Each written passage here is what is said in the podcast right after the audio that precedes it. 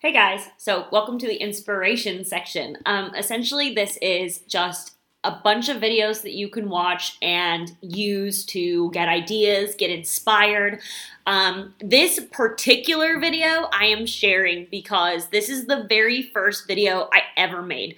Now, um, for those of you that have watched, you know, all the videos and you know, you know my backstory the reason that this video got made was because my horse died. And um, the reason I started seeking, um, you know, I didn't know what I was looking for, but I found videos. But my point is, uh, the reason I started looking for videos was a way to deal cope with my grief. Um, so when you watch this video, you'll definitely see, you know, I mean the videos that you see in the breakdown section versus this video, like you can definitely see imp- the improvements that I've made in my my video editing in the last, you know, 5 years.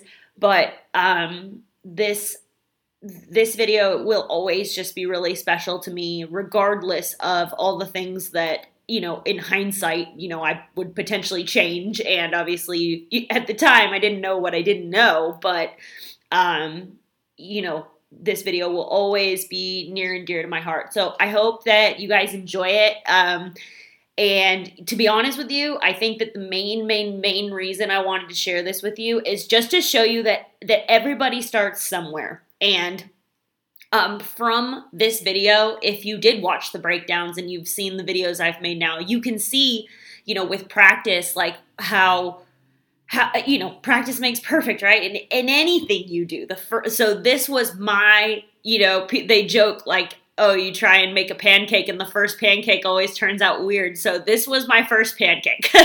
um, all right. So uh, I hope you enjoy and um, yeah.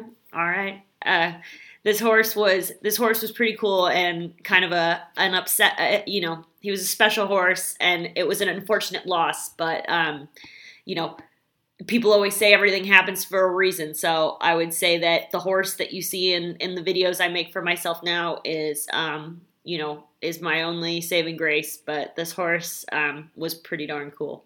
All right. See you on the next one guys